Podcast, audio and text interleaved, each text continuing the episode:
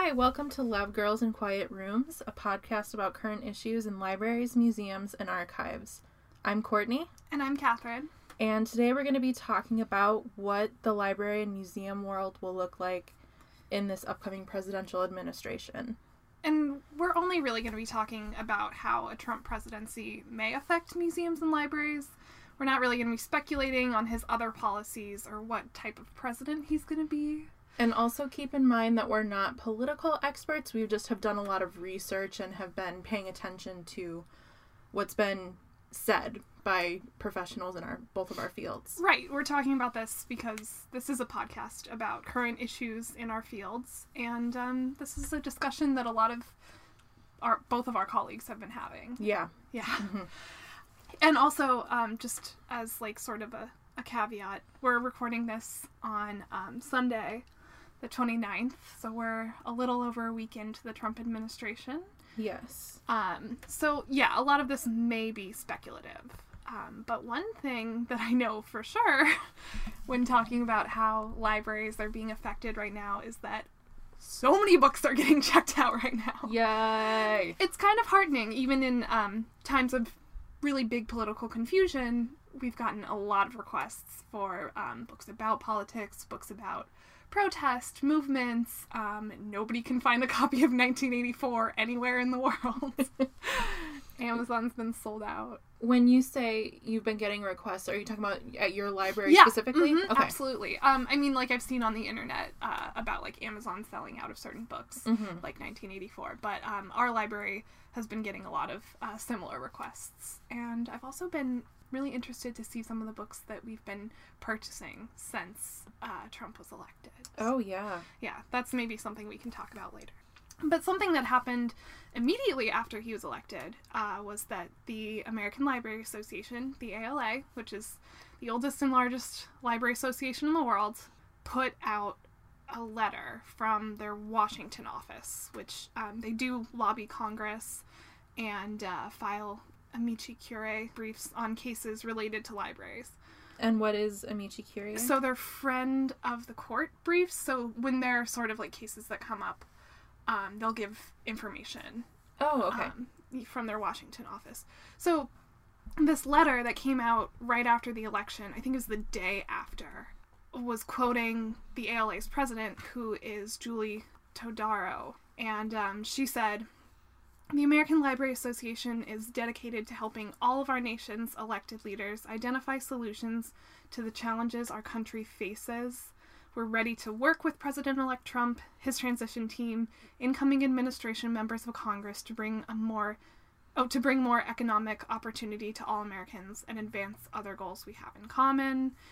The U.S. library community looks forward to strengthening our partnerships with federal agencies, the new administration, and other key stakeholders in all levels of government. So, immediately after that happened, there was a huge backlash, and the statement has since been rescinded and archived, which also pulled down the entire comments section. the comments weren't archived? I don't think so. Like, not that I could find. Or at least in being archived, the comments were closed. So that's a little problematic. yeah. Yikes. So where was the backlash coming from? So a lot of librarians felt that Trump's campaign and his cabinet selections were kind of contrary to the mission of the ALA. Libraries historically have like an inclusive, open access mission, and uh, I think this statement made a lot of people feel really unsupported by the ALA. One of the articles that I read was from Emily Drabinski, um, and I'll link to it in the show notes. But she's the coordinator of library instruction at LIU Brooklyn, and she said, I know that libraries are bastions of whiteness, wedded to the ideas of neutrality, etc. In this moment, ALA is doubling down on the worst of our profession, taking actions that extend the current political horror show, and this is not okay. I think it, I'll talk about it later, but like neutrality doesn't exist. Yeah, yeah. It like by being silent, you're making a choice. Exactly. And um, I, I think a lot of people felt that that statement was really pandering and the way that it was put out, um, and then immediately like rescinded and archived and kind of like scrubbed a little bit, um, was really concerning to a lot of people. The ALA eventually came out with a response that talked about, let's see, what did they say? The ALA is very concerned about the role of our nation's libraries under this new administration, both at the legislative level as well as at the state and local level. Um, that concern should never eclipse our commitment to our members, to defending our core values and advancing our policy positions. So that's kind of like taking responsibility for Mhm. the statement, but it seems a little vague and problematic to me. It kind of seems like they're trying to appease a lot of people. Yeah, it's it's kind of complicated because the Library Services and Technologies Act and the Institute of Museum and Library Services are the two major sources of federal funding that libraries get, and they have to be periodically renewed by Congress. So, the main focus of the Washington office um, of the ALA is lobbying Congress Hmm. to kind of keep those things in place. So it's kind of this weird conflict between librarians who feel like um, a lot of the campaign ran contrary to our mission Mhm. and um, sort of the more administrative level who wants to protect uh, the funding and, and Mhm. sort of position that libraries have already. I don't know. That's kind of scary because, like we're going to talk about later, that funding can just be taken away. Yeah, And libraries are so important, and museums are so important. And I'm not, we're like, we're not just saying this because these are our fields. Like, right. we really believe in these institutions, and to have to kind of uh, almost pander, I guess, Yeah, to it's whatever hard line- administration it is. Right. It's a get- it's a hard line to walk. Yeah. And I feel like it's a really complicated issue. It's hard to know how to feel. Mm-hmm. So, in talking about that mission uh, of sort of protecting the privacy of patrons, uh, we kind of come to a discussion that's been sort of reignited or maybe just never went away in libraries, and that's what happened after 9 11 with the Patriot Act. So, the ALA's formal statement uh, on privacy is that the right to privacy is the right to open inquiry without having the subject of one's interest examined or scrutinized by others. So, privacy is really important in libraries. Uh, we try and protect patron information as much as possible. Mm-hmm. And librarians have done a lot, the ALA included. Uh, I don't want to just like discredit them uh, Mhm. for one statement they made. They've done a lot to fight what they see as sort of like intrusive policies like the Patriot Act. Uh, some individual librarians, like Allison Macrina, developed programs to kind of teach patrons how to keep their information as private as possible, like Okay. using HTTPS uh, to deliver library services and information resources, and just kind of like relating information surveillance to over policing and racialized surveillance in general, which Hmm. I know sort of like Russian hacking and WikiLeaks and things like that have been in the news a lot since Mhm. Trump became president. I mean, yes, not that they weren't during the campaign, but it's just kind of increased. And Yeah. so web security and, and individual privacy uh, remains really important to libraries and librarians. Mm-hmm.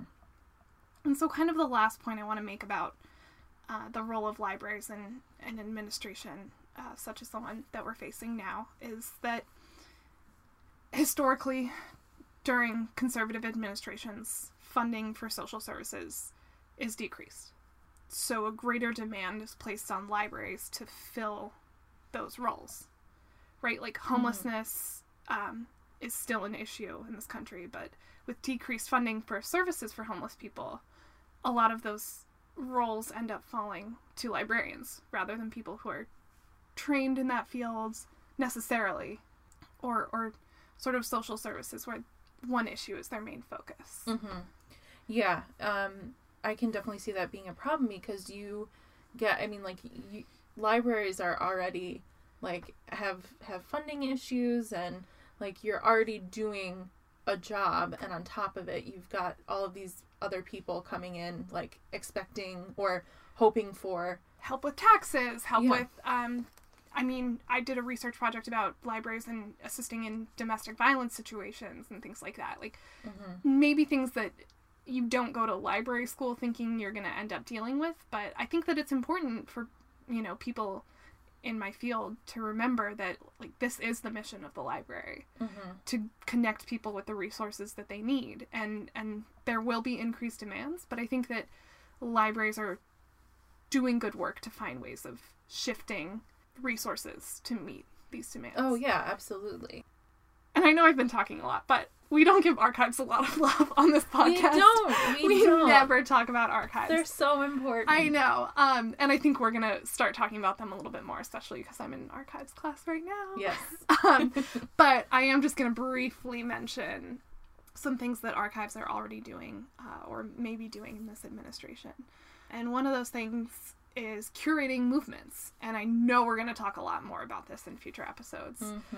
But um, a lot of archives and information institutions have kind of reached out to their communities saying like if you are creating any ephemera in these protests or movements please donate it to us we'll archive it and just sort of keeping track of that history that's happening right now and i think that's so cool and important It's so cool. I I mean, rapid response collecting is, I think, something that needs to be talked about a lot more because I mean these these objects are going to be important.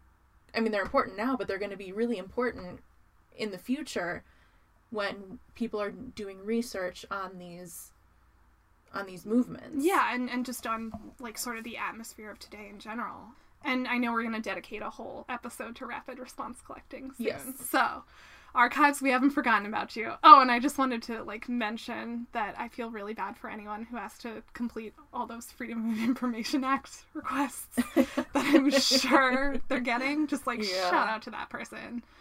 I remember when mitt romney ran for president uh, i was working in utah and I wasn't working I was working in special collections but I wasn't working in archives. And I just remember they had to pull like every single document about the 2002 Winter Olympics that we had which was like a warehouse of documents because people really wanted to comb through it to see like okay what can we find out about you know Mitt Romney's involvement in the Olympics um, and then I did help move it back to that warehouse, and I was like, why?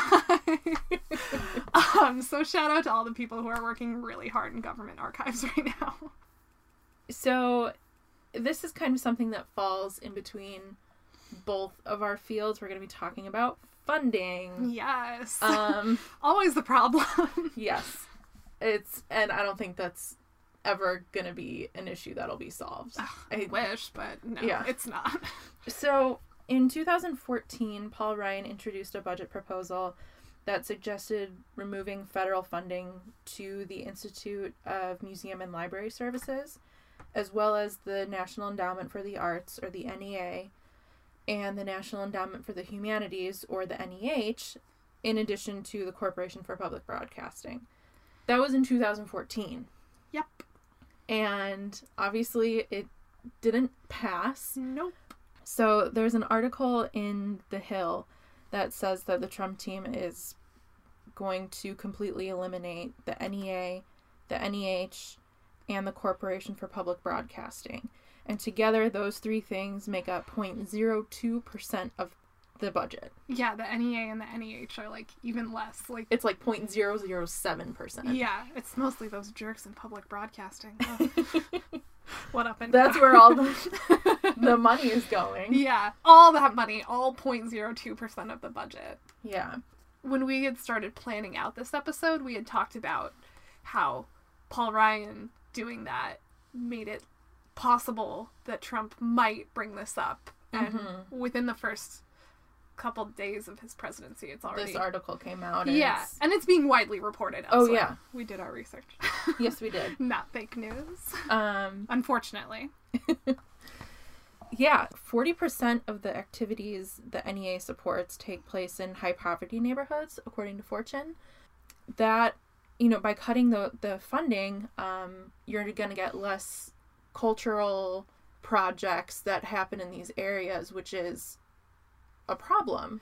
Right, because maybe in in sort of neighborhoods with a little bit less poverty, those the residents of those neighborhoods are being exposed to sort of like arts, culture, and hum- humanities Exactly. through other means. But eliminating this funding in areas where it does so much good, like high need areas, Yeah. is It's- really troubling. I think. And, you know, I think people think, like, okay, what's like a painting going to do to help solve poverty? But there's this movement called socially engaged art where you kind of address a need in a neighborhood or uh, in a group of people and use art and art related projects to kind of solve that. So, a good example in Chicago is Theaster Gates hmm who is I think he's a potter by Okay. trade, but he has bought up um, several buildings on the south side of Chicago and turned them into community centers. So the big one that he did was the Stony Island Bank. Oh yeah, the, The Stony, Stony Island, Island Arts Arts Bank. Bank. So there's a whole um, library of bound issues of Ebony Yep. magazine, Mhm. and there's um, a huge record collection, and they do art performances, and I just I don't it it creates community pride, and I just don't understand why people think that people in high poverty situations don't deserve art and culture in their lives. Yeah, art, It's culture, and literature, and and really, like if you just want to boil it down, libraries and museums employ a lot of people. They do. And it, they bring a lot of tourism into places and Right, it, it they're profitable. right. Anytime anyone comes to visit me, they're like, "Okay, which museums are we going to?" exactly. yeah, I went to the field twice this summer. Oh, the field is so good. I know, I love In well, it's mostly good. We'll talk about that later. for sure. Um so other ways that I think Trump may affect museums and a lot of these things I wrote like 3 weeks ago cuz I- I was trying to be prepared. Can I read what you wrote in our notes? Yes. she wrote, "I wrote all this like three weeks ago, and now it's all coming true. I am a prophet." Unfortunately.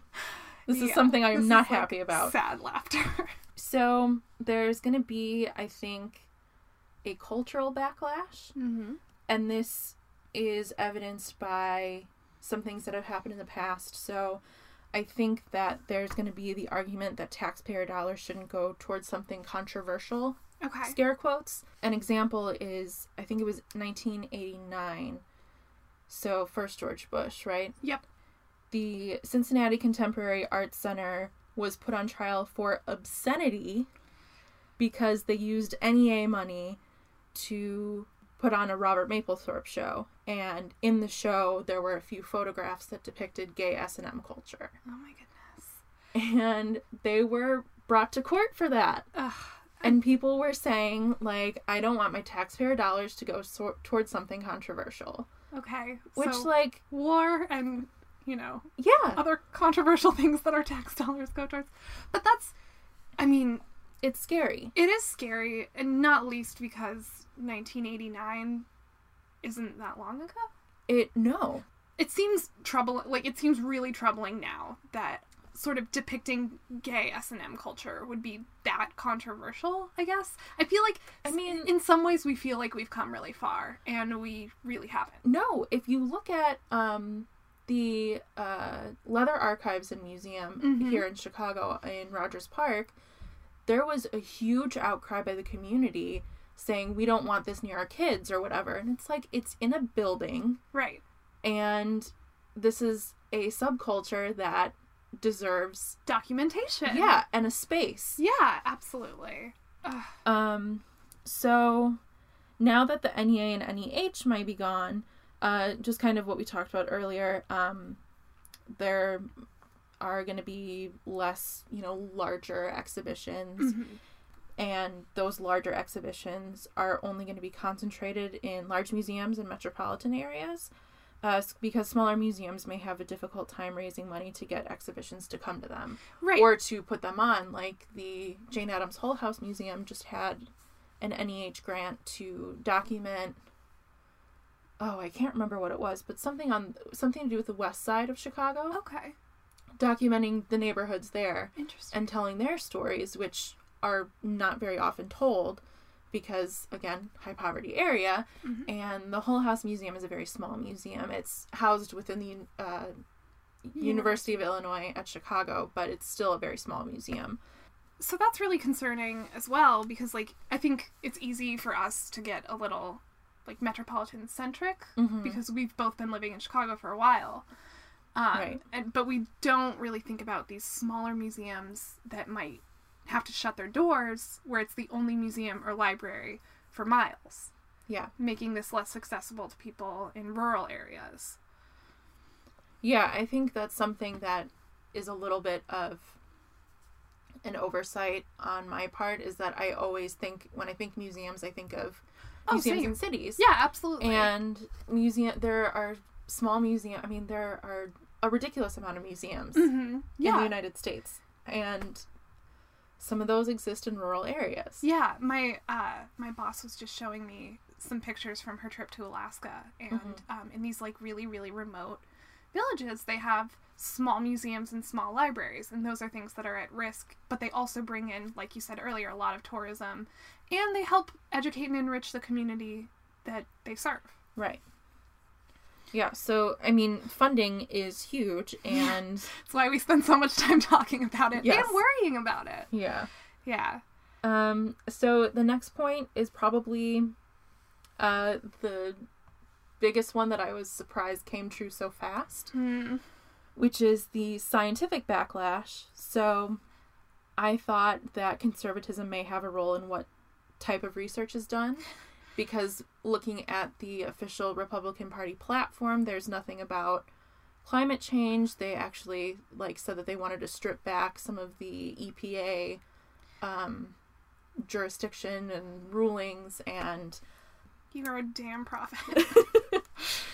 and uh, you know GOP rejected the Paris Agreement, and then if you look at Canada under Stephen Harper, Mhm. He did something similar to what Trump is trying to do now, which is kind of censor uh, scientists that talk about matters of the environment, so the ocean and climate change. Oh wow. and scientific libraries were closed uh, scientific journals were just thrown away Oh my goodness. um, and right now we're seeing the trump administration Already begin this. yeah flat out tell the national parks and epa that they can't give out any information they they're banned from tweeting like ridiculous stuff but in response to that i've noticed a few things so obviously everyone knows about the rogue national parks accounts which are awesome Yeah. but i've noticed you know the field museum it, it- they're not a federal they're not the smithsonian but Mhm. they were tweeting out climate change facts at one point. Um, and then the rogue accounts are tweeting out information about climate change, um, the Keystone and Dakota Access pipelines. Uh, the Badlands National Park was tweeting about um, Japanese internment, um, That's or excuse me, Japanese American internment Yeah. yeah, so there's people fighting against this. And the Smithsonian has also said flat out, like, we're going to go where the research brings us. So we're going to continue this research on um, climate change. But this is possibly going to be affected by the Holman Rule. So I don't know if you've heard about this. No, tell me about this. So the Holman Rule says that you can lower a government employee's salary to a dollar, which Okay. is effectively firing them without firing them. So it protects you from like being sued for wrongful termination, but also makes it impossible for them to keep their job? Pretty much. Wow. So I don't know. I, I- can't figure out exactly like how it would be enforced, you know? Yeah. If it's just a rule, kind of like the Thurmond rule that the Republicans pulled out and were using. Do you remember that? Was that when they tried to shut down the government or was this No, the Thurmond rule says that um, a president is in their last six months of their oh! term, they can't Oh. nominate Supreme Court justices. Oh my goodness. And they pulled that out like a year before his term was up. Hmm. Okay. Yeah. Let's move on from this. Yeah. So um I don't know how the Holman rule will come into play, but that's something that I've seen a lot. yeah. Kind of just popping up everywhere. That's scary, especially because like these people who are going rogue, like sort of creating these I can't believe that the Twitter is like the main focus of I know. anyway, um, Um, who are making these like rogue Twitter accounts, they're really putting their jobs at risk, they are. and that's That's something know, that we need to acknowledge. right, right. Re- whether you agree or disagree, that's that's something that we need to Mhm. be talking about. Is that it's possible for these people to lose their jobs over tweeting out scientific fact. Mm-hmm. And trying to, you know, do their jobs of educating people. Yeah. So uh, the next point we kind of already talked about, um, which is I think there's going to be a push for smaller government, so leaving things up to the states because that's a very conservative point of view. Yeah. I think with smaller government, we're going to see less federal funding Mhm. and more state funding Mm-hmm. if that exists, but that's going to really affect the capacity for museums and libraries to do their jobs. Absolutely. So I made just a few points about why um, museums are really important. And obviously, we talked about why libraries are important. Yeah. So, um, museums employ hundreds of thousands of people, bring in tourism. Um, they create a community place that people can be proud of. Absolutely. Uh, they conduct research that leads to a better understanding of the sciences and the natural world, and they preserve specimens and preserve our biggest export, which is culture, Yeah, absolutely. which is something that you brought up that I hadn't even thought about. yeah, it's true. Our our biggest export is our culture. American culture is kind of like known and seen throughout the world. Mhm. Um, and and museums not only like sort of curate that, they also promote it. Museums are a big advocate for our culture and spreading our culture and educating people about our culture. Right. And I think a lot of people see museums as a little bit stodgy, you know, because you think of museum, you think of an old dusty building. That's Mhm. kind of what we're trying to change in doing this podcast. Like museums are actually highly revolutionary and, and Yes. really cool. So, I mean, they're really, really important. And my last point, which is or the, like the last reason why museums are important, is just because free time is important. And like Yeah. people deserve access to culture. They ex- they deserve access to free time and you know uh, leisure time and what, Right. what am I trying to say? No, low cost sort of um exposure to do. to fun and like reading is fun, going to a museum is fun, going to a library is fun. And right now, a lot of people aren't able to do that because of the cost. And I think if there and the cost is so high because they're trying to keep up with their expectations, Right. but also the decrease in funding. Mhm. So Hey, more libraries funding libraries are still free, just saying. yes, yes, Just they saying. are. What are you gonna Ugh. do about that, museums? I wish museums were free. They I should know, be but free. some are. Some are. Some are, yes. Yeah. And so I think that we've talked about a lot of things today, uh, just like ways that things might get worse, mostly. um, you know, I didn't really do too much research about how things could get better, but we did talk about a lot of things that libraries, museums, and archives are doing to respond. Yes. And so I think a big question that I've been asking myself, my professors have been asking us students, my coworkers have been asking each other is what do we do to prepare? We know this is going to happen, or we can predict that some of this may happen, hmm right. and we need to go forward. So, when we're talking about preparations, uh, we both want to give sort of a big caveat, which is that we're white, college edu- educated, cisgender, middle class women who live in a city.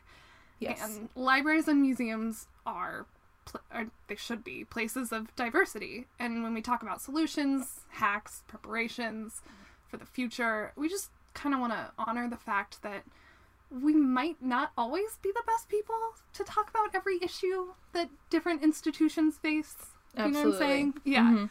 And like I guess I just want to say that we we recognize that we're coming at this from a place of privilege. Like Yes. like we do with everything, you know, Yes. all the privileges I listed. Um but white women have a lot of work to do. Yes. Uh, yes, we do. we've got we've got some some wrongs to right. Uh, so we're gonna talk about some of our overall takeaways um, from our research and and the discussions we've been having with our colleagues. Do you want to start? Sure. Um, so I- I've noticed with the people that I kind of follow on Twitter, Mhm. um, that there is and continues to be a push for diversity within your institution.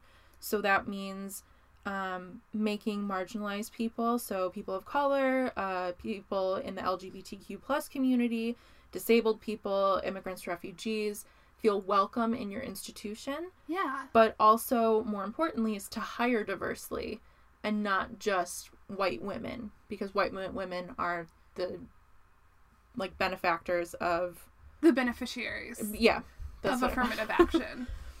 other things establish fair labor practices try to avoid um, unpaid internships try to you know compensate people as much as you can for Yeah. their labor because that's going to affect who comes to your museum wanting to work there I never even thought about that. I mean, like I've thought about why internships might be bad, but I, I've never thought of that in this context. That's really yeah smart.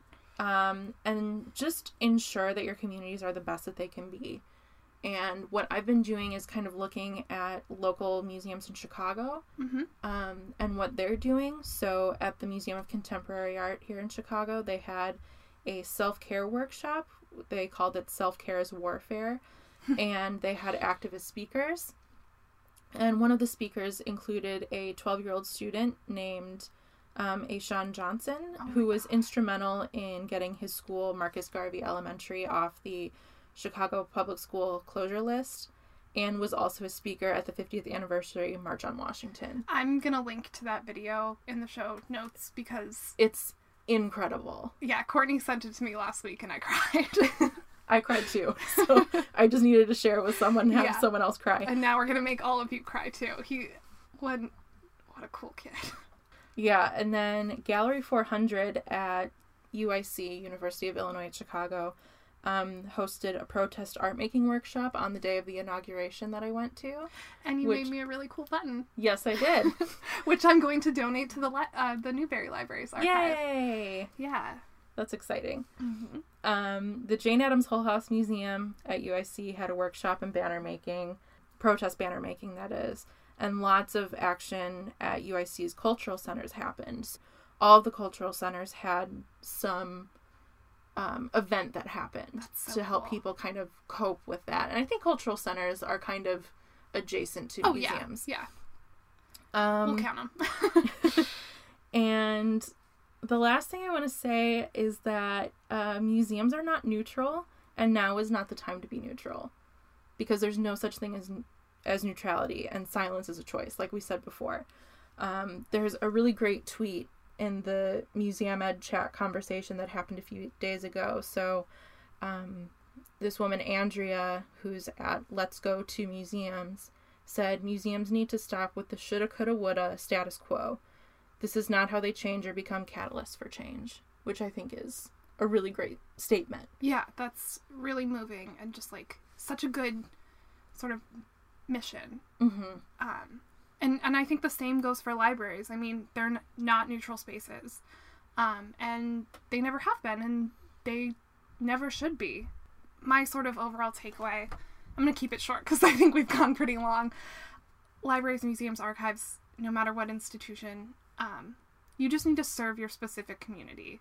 Like listen and respond to the needs coming from your community Yes. um, whether or not you feel supported nationally, there are ways to organize locally. Um, and, and we should be prepared to do more with less. Mm-hmm. You know, we've said it once, we've said it a thousand times. Funding is a big issue.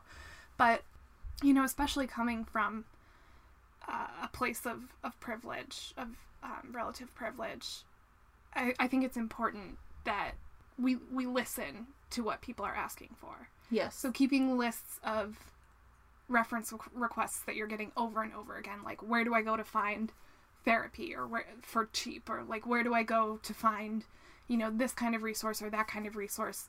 Build your programs around that. Like really make it easy for people who are going to have it the hardest right now. And when it comes down to it, our both of our institutions are about the community. Absolutely. They're not about us. Right. We are there to serve the community. Yeah. Um, and I think that's really, really important to always keep in mind. Um, so we've had a pretty serious conversation tonight, and we'd love to keep having this conversation with any of our listeners. Yes, absolutely. So, um, you can find all of our future episodes on iTunes, where we're Loud Girls in Quiet Rooms. And um, we'd love it if you subscribed, rated, and reviewed. But we also really want you to follow us on Twitter at LGQRPod and email us at lgqrpod at gmail.com. You can also find us on SoundCloud, soundcloud.com slash lgqrpod. Leave us any questions, comments, concerns. I mean, if you don't agree with us, that's absolutely fine. If you have better ways of preparing for this or if you're, you know, concerned about anything, Let us know. absolutely come to us. Um, so thank you guys so much. I've been Catherine, I'm Courtney. and thanks so much. Okay. Howdy, howdy, howdy. what? That's from It's Always Sunny when Dee does stand up. She goes up and is like breathing into the mic and goes, Howdy, howdy, howdy. How's everyone doing tonight? Why don't we start like that every time?